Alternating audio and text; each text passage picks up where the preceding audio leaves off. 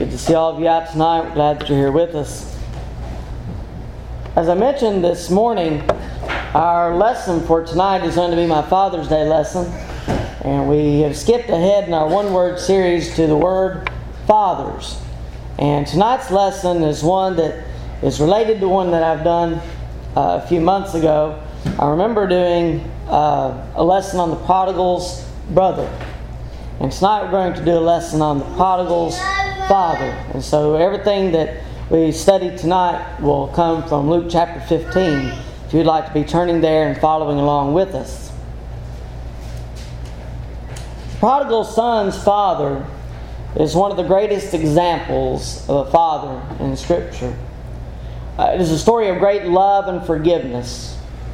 The prodigal's father in this parable represents God Himself, making the father the greatest example that could be given on how to deal with an erring child. I want to share with you a moment, a story of a father. Uh, there's a, a father had two children, and the father did his very best to raise his children to the best of his ability. Uh, he tried to raise them in the right way. He raised them in the church and, and raised them to be involved in the church. Uh, one of his regrets is that he probably could have worked less and spent more time at home.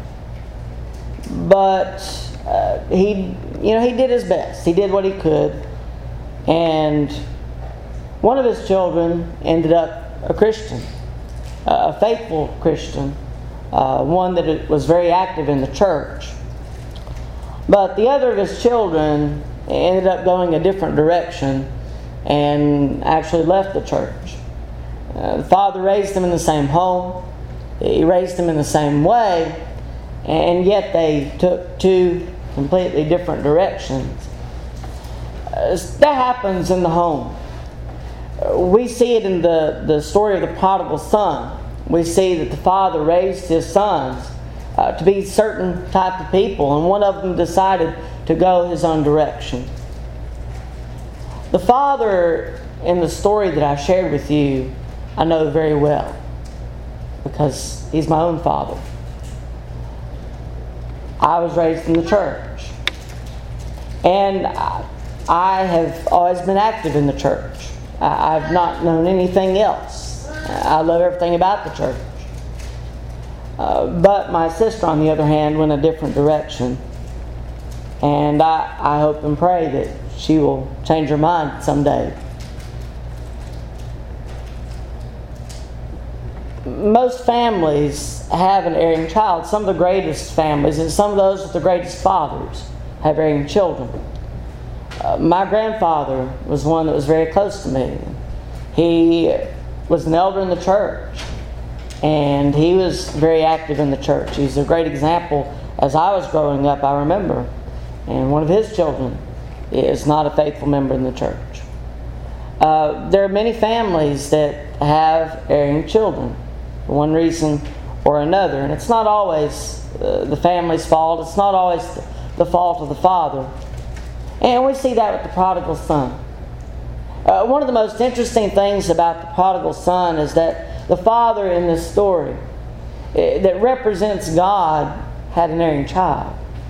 Uh, God has many children that have erred from the way. And this prodigal is one such child.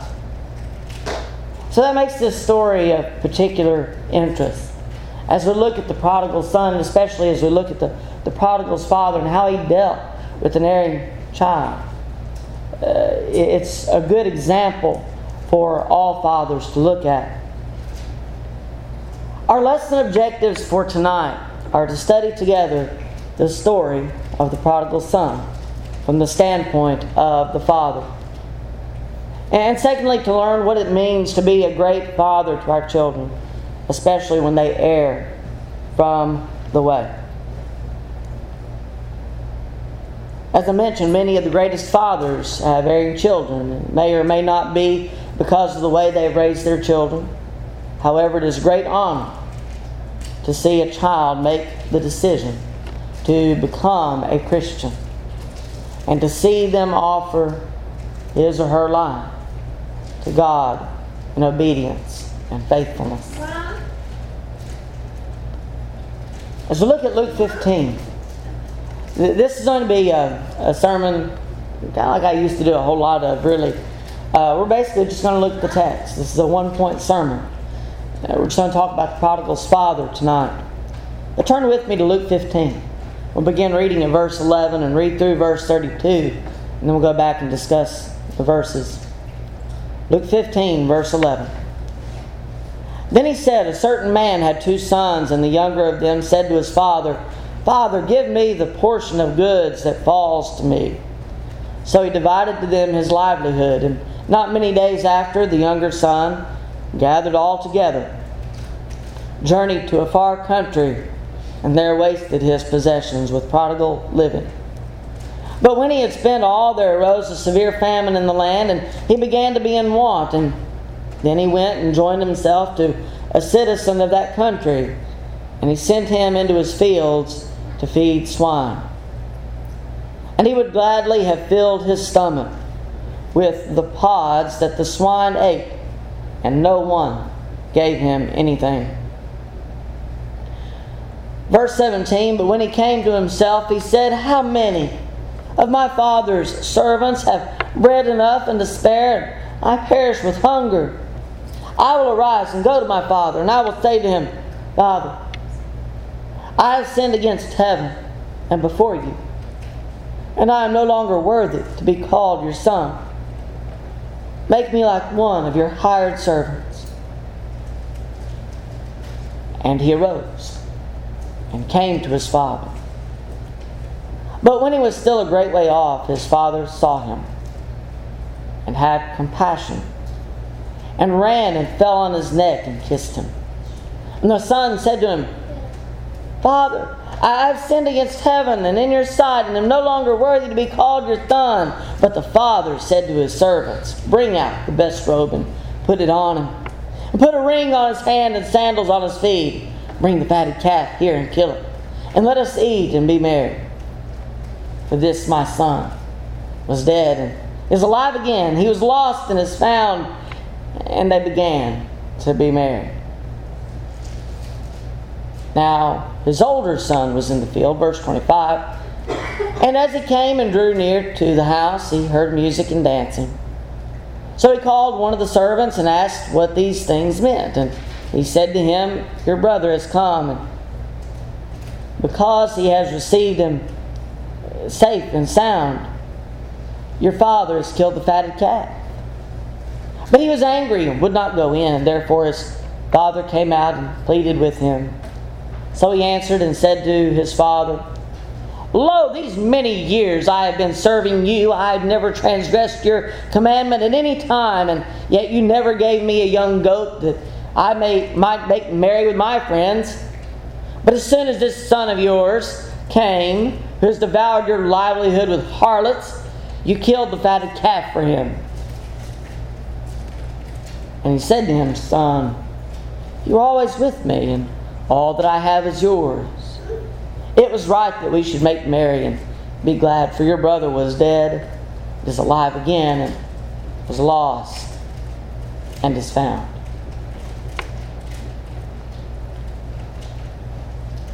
It's a beautiful story of redemption on the part of the son that came back, and his father received him and yet the elder son held this in a different regard. But going back to the, the first couple of verses of this passage, a certain man had two sons. The younger of them said to his father, Father, give me the portion of goods that falls to me.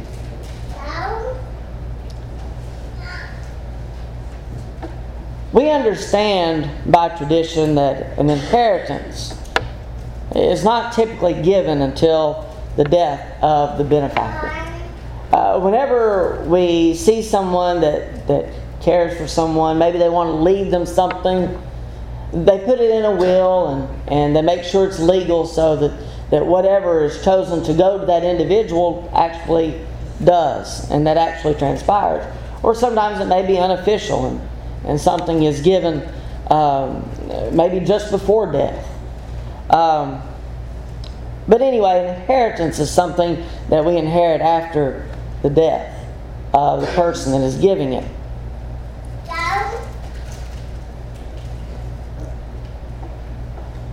Might ask the question Did the father know how his son would use this inheritance? And have you ever thought about how this might have been received? Uh, if a son comes to a father and says, uh, Give me the portion of goods that falls to me. From the father's standpoint, could you see this as an insult? You know, it sounds like basically to the son, the only thing that his father is good for at this point is to die. I, you're not dead yet, but just go. You might as well be to me. Just go ahead and give me what you owe me. I, could see that from the standpoint of the father. Did the father know that his son was going to waste his livelihood? Uh, what he had worked so hard for to provide for his family, did he know how his son would use that? And if he did, could he, could he have stopped him? Possibly so. He could have refused. Many of us are of the mindset that when a decision is made, we will fight to the death to see it play out, and there was nothing the father could do to change his son's mind. He was stubborn. He was ready to leave home. He was ready to uh, go into the world. He was ready to experience life at its fullest. And really and truly, I think we understand that there was nothing that the Father could do to convince him otherwise. Sometimes we fall into situations where we are so stubborn that we're not going to realize the wrong in what we're doing until we experience it. Some of us learn better the hard way. I can say that with experience. Sometimes I've been the one that's learned the hard way on a lot of occasions. And that's the way it was with the son. Uh, there was nothing that he could learn from his father telling him what was going to happen or, telling him uh, how this was going to play out. And on the part of the father, it takes great wisdom to realize that as much as one may want to, changing the mind of a determined child is not always possible. And sometimes we, we realize it uh, in the preschool with younger children too, that sometimes you just have to let them experience it or they're not going to listen to you. And really, that's the way it is all the way up into adulthood. As we get into verses 13 through 19, uh, we see that the father is absent through much of this portion of the story. And not many days after, the younger son gathered all together, journeyed to a far country, there wasted his possessions with prodigal living.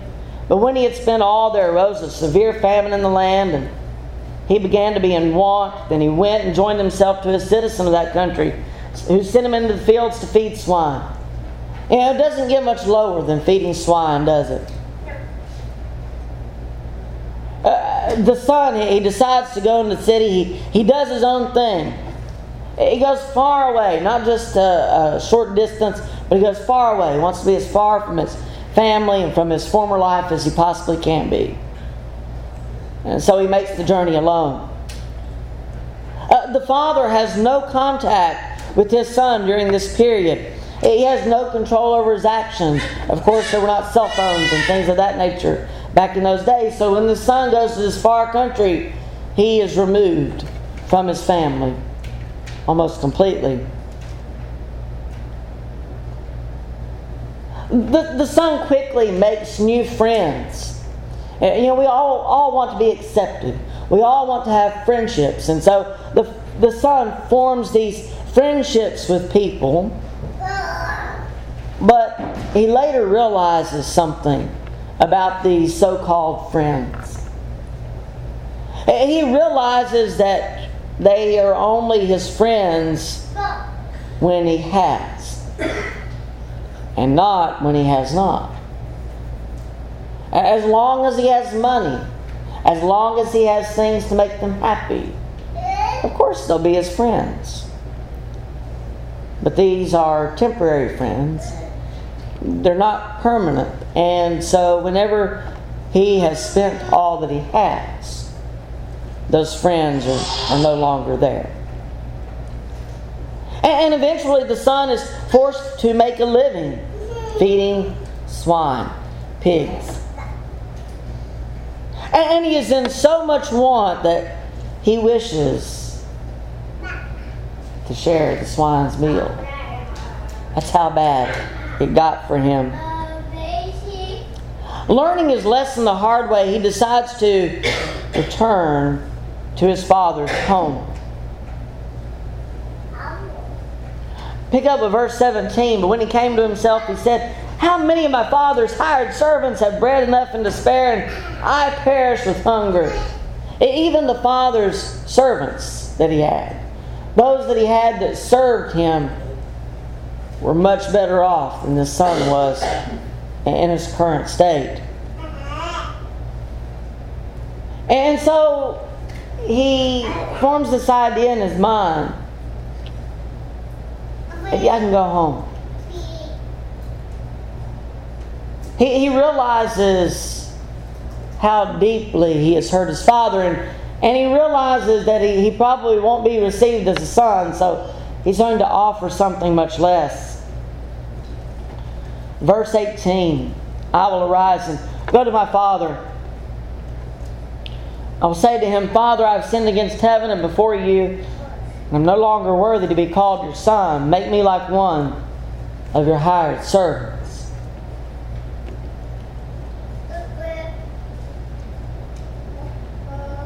Learning his lesson the hard way, he decides to return to his father's home, but not as a son, but as a servant. Remember how he began the, the parable when we, we look at how he, he went to his father, uh, Give me the portion of goods that, that is coming to me. Uh, go ahead and give me my inheritance. Give it to me now. And, and his father might as well have been dead to him. He insulted him.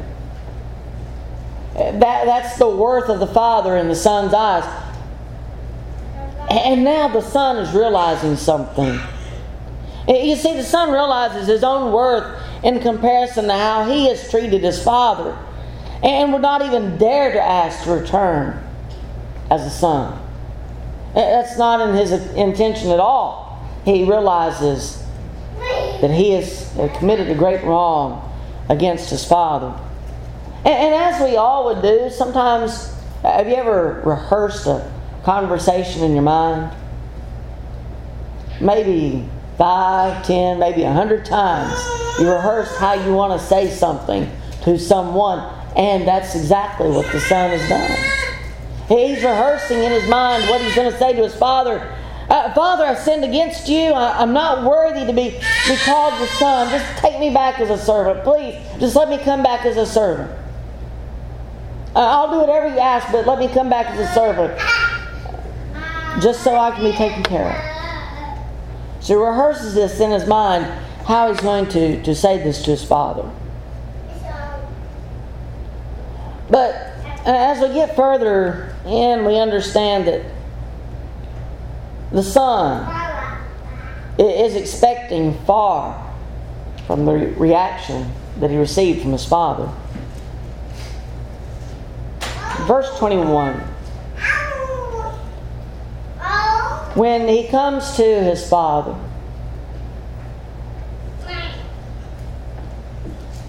we see that his father sees him a great way off. He, he runs to meet him. He hugs his neck, he kisses him, and And the son started that conversation that he had rehearsed in his mind over and over and over again. Uh, remember, this is a long journey home, and I'm sure all the way he would have been rehearsing that conversation. And so in verse 21, the son said to him, Father, I have sinned against heaven and in your sight. I'm no longer worthy to be called your son. But, uh, but it seems that the father cuts him off.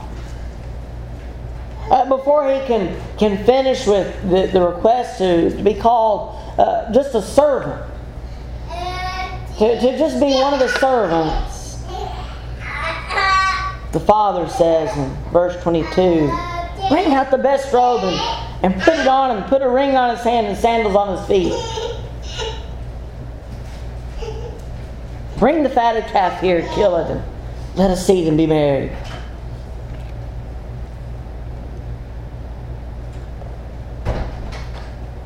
We might wonder because there's a great gap in the father's presence with his son. What was the father doing? What was he doing whenever his son was out in this far country and wasting his inheritance? What was he doing in all that time? I think we can understand very well from his reaction in verse 20 exactly what the father was doing in his son's absence. The father longingly watching and waiting for his son's return lovingly run, runs to meet him. He doesn't just walk. The father sees him coming. He's watching for him. And when he sees his son in the distance, he runs to meet him. He's eager to see him. He's eager to speak to him. The son is barely allowed to finish half of his rehearsed apology before the father is called for a celebration of his son's return. And we see that, that something unexpected is given to the son, something that he realizes he doesn't deserve. Here he has wasted his father's living, or at least his portion of the inheritance. He wants to come back just as a servant. He knows that even as a servant, he'd be better off than, than what he was feeding swine. But the son is granted full status as the son of his father. Once again, his inheritance may have been gone, though the father could have allowed for some provision for him after his death. We, we don't know. And again, this is a parable. But the father was happy to claim him as his son. He still loved him his love was deep. It ran deeper than, than the inheritance that he gave him that was wasted. It ran much deeper than any wrong that the son might have committed against him. And so when the son returns, he is granted full status as his son. And all that, let's have a celebration. He's, he's back. He, He's back in the fold. And what a blessing.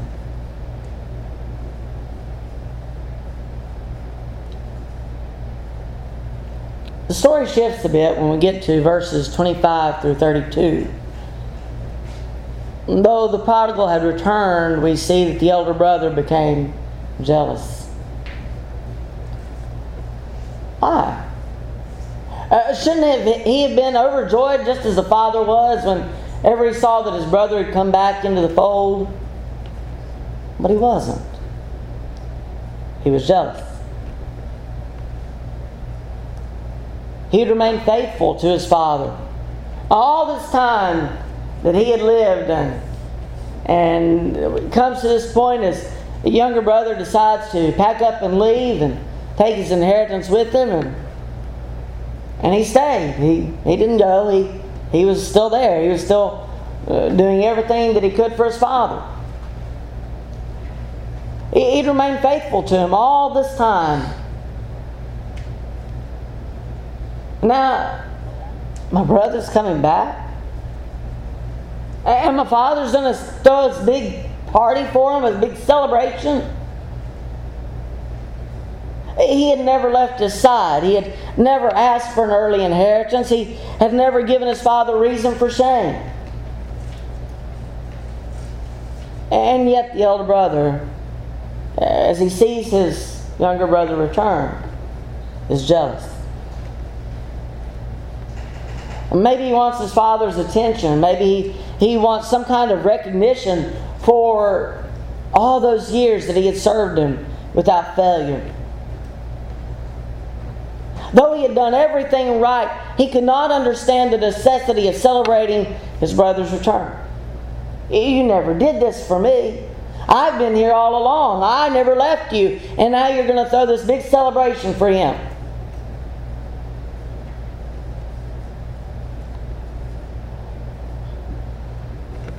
Want you to notice some of the wording toward the end of, of the discourse between the father and the elder son. Pick up with verses 30, 30 and go through 32. But as soon as this son of yours came, as soon as this son of yours came, who's devoured your livelihood with harlots, you killed the fatted calf for him. And he said to him, Son, you're always with me, and all that I have is yours. It was right that we should make merry and be glad, for your brother was dead and is alive again and was lost and is found. In verse 30, notice how the elder son refers to his brother. This son of yours, this one that, that has gone into the, the far country, has wasted all the things that you've given him, this son of yours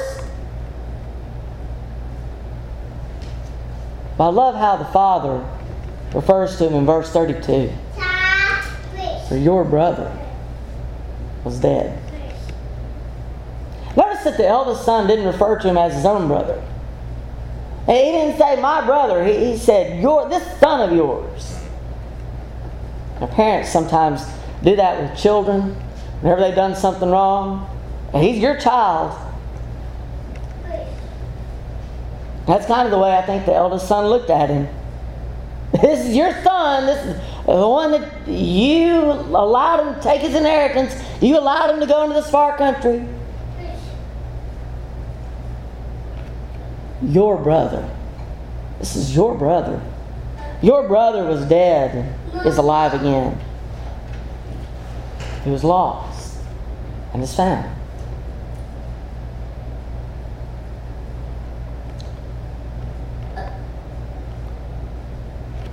As it is with any parable that was ever given, there's a deeper meaning here.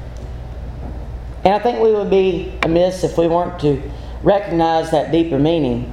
To find the meaning, we have to go back to the beginning of the chapter, verses 1 through 3. Luke 15, verse 1. Then all the tax collectors and the sinners drew near to him to hear him. And the Pharisees and scribes complained, saying, This man receives sinners and eats with them. So he spoke this parable to them. There are actually three, and this was the third one. This parable was directed at the scribes and Pharisees for their reaction to Jesus' reception of sinners and tax collectors he wanted them to realize that they were the elder brother. Jesus had gone to people that were so looked down upon.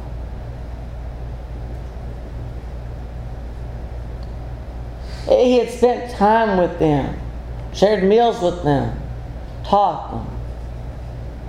And the scribes and the Pharisees were a little jealous of the attention that he gave them. And in a sense, the elder brother is the main character of the story. if we were to choose one of the three. The father's love could overlook the sin of the prodigal son, uh, sin against him directly. To continue loving his son and forgiving him when he was willing to repent of his wrongs. This is representative of the Father's love. The Father, God. It's representative of His love and forgiveness toward His own wayward children.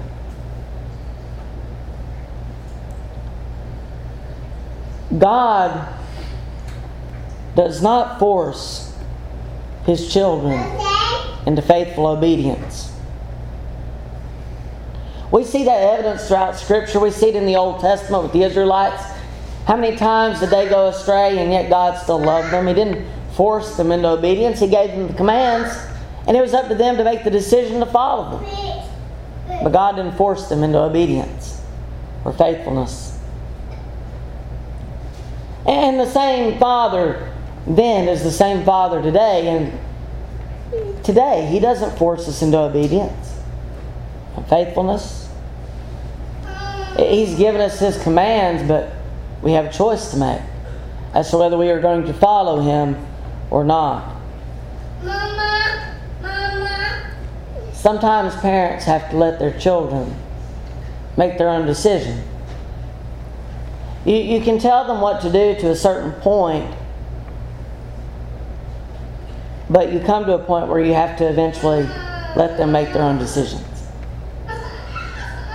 As they become adults, you have to allow them to make decisions that you know will hurt them, at least for a time. But unless they experience them, they, they don't know what's going to happen. They, they can't listen, they can't understand. And so God does that with His own children. He lets them make their own decisions. But, as we read in this parable, and many times throughout Scripture, when they are willing to return, when they are willing to come back to God, He welcomes them with open arms. He runs to meet them, hugs them, kisses them. He loves them, and He is willing to receive them. And He's always there, waiting for their return.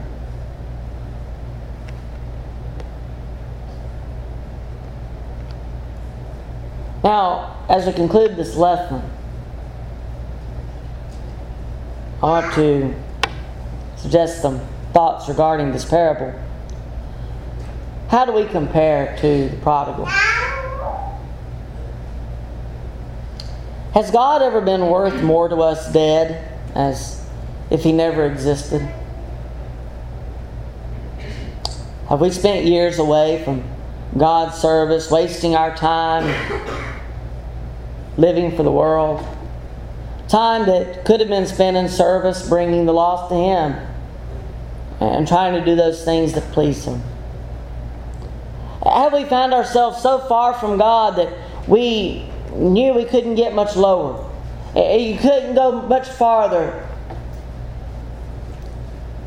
Uh, nearly reaching a breaking point before you realize that you need God in your life. I can't say that I've been in that situation. From my earliest memory, I was raised in the church, and that's all I've ever known. Uh, the only time that, that I was really astray was when I came to the realization that I wasn't a Christian. And I didn't know what was going to happen to me if, if God were to come back. And so I made, made the decision to obey the gospel, to, by faith, repent. Repent of, of sin in my life and confess Christ and, and be baptized for the remission of those sins.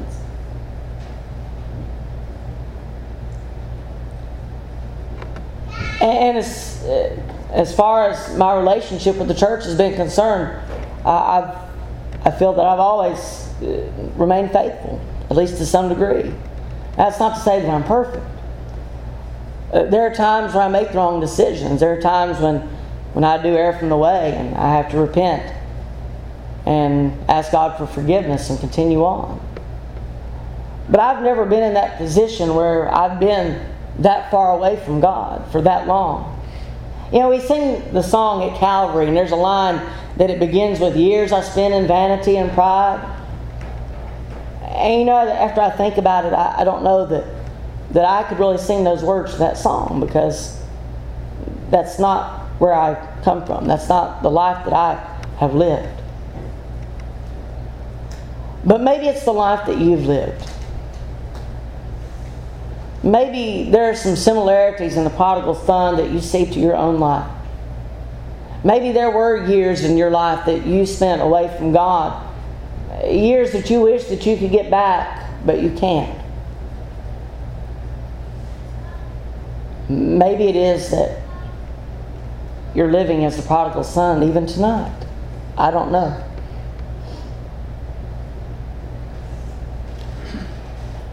In the example of the Father, God has shown us His wondrous love for mankind. For those who find themselves in need of repentance, Jesus taught us through this parable that the Father is always ready and willing to receive us. And no matter how far away from Him we might be, even if you feel that maybe you're not as far away, but maybe you feel like there's something in your life that, that you can't handle on your own. And no matter how far away from Him we might be, He always loves and cares for His own. He never ceases to love us.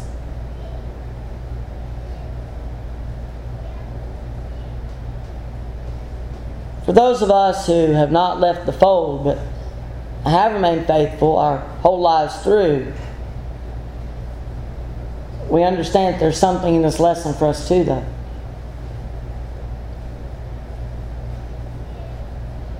For those that have, it's not for us to, to judge their existence and to look down upon them.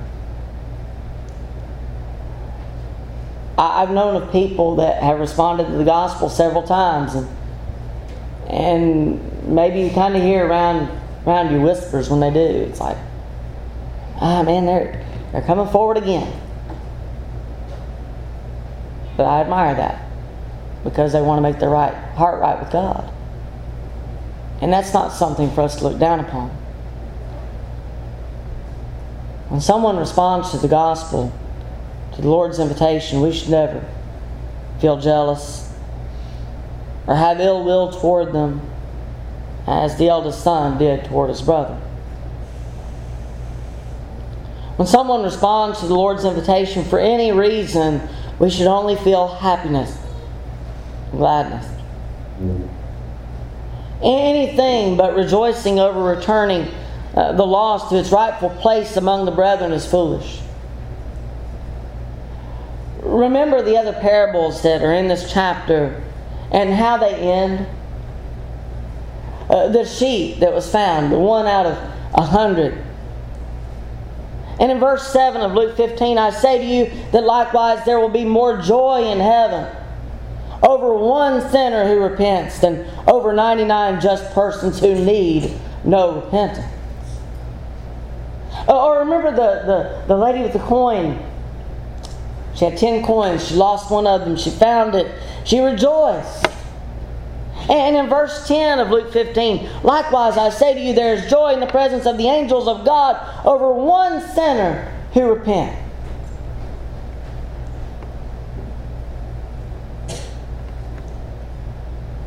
Are you in need of repentance tonight? Are you the prodigal son? Are you the eldest brother?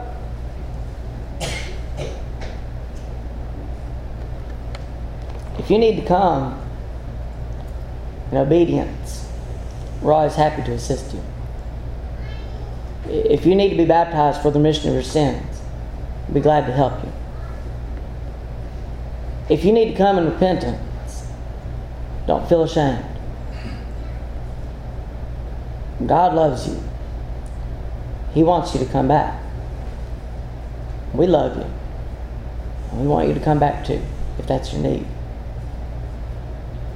Don't let a day go by because the longer you wait, those opportunities slip away. It may be that another opportunity to respond to the invitation is not given. The Lord may return tonight. We don't know. But if you need to respond to the Lord's invitation, we want to encourage you, we plead with you. Please come. Together we stand as we sing.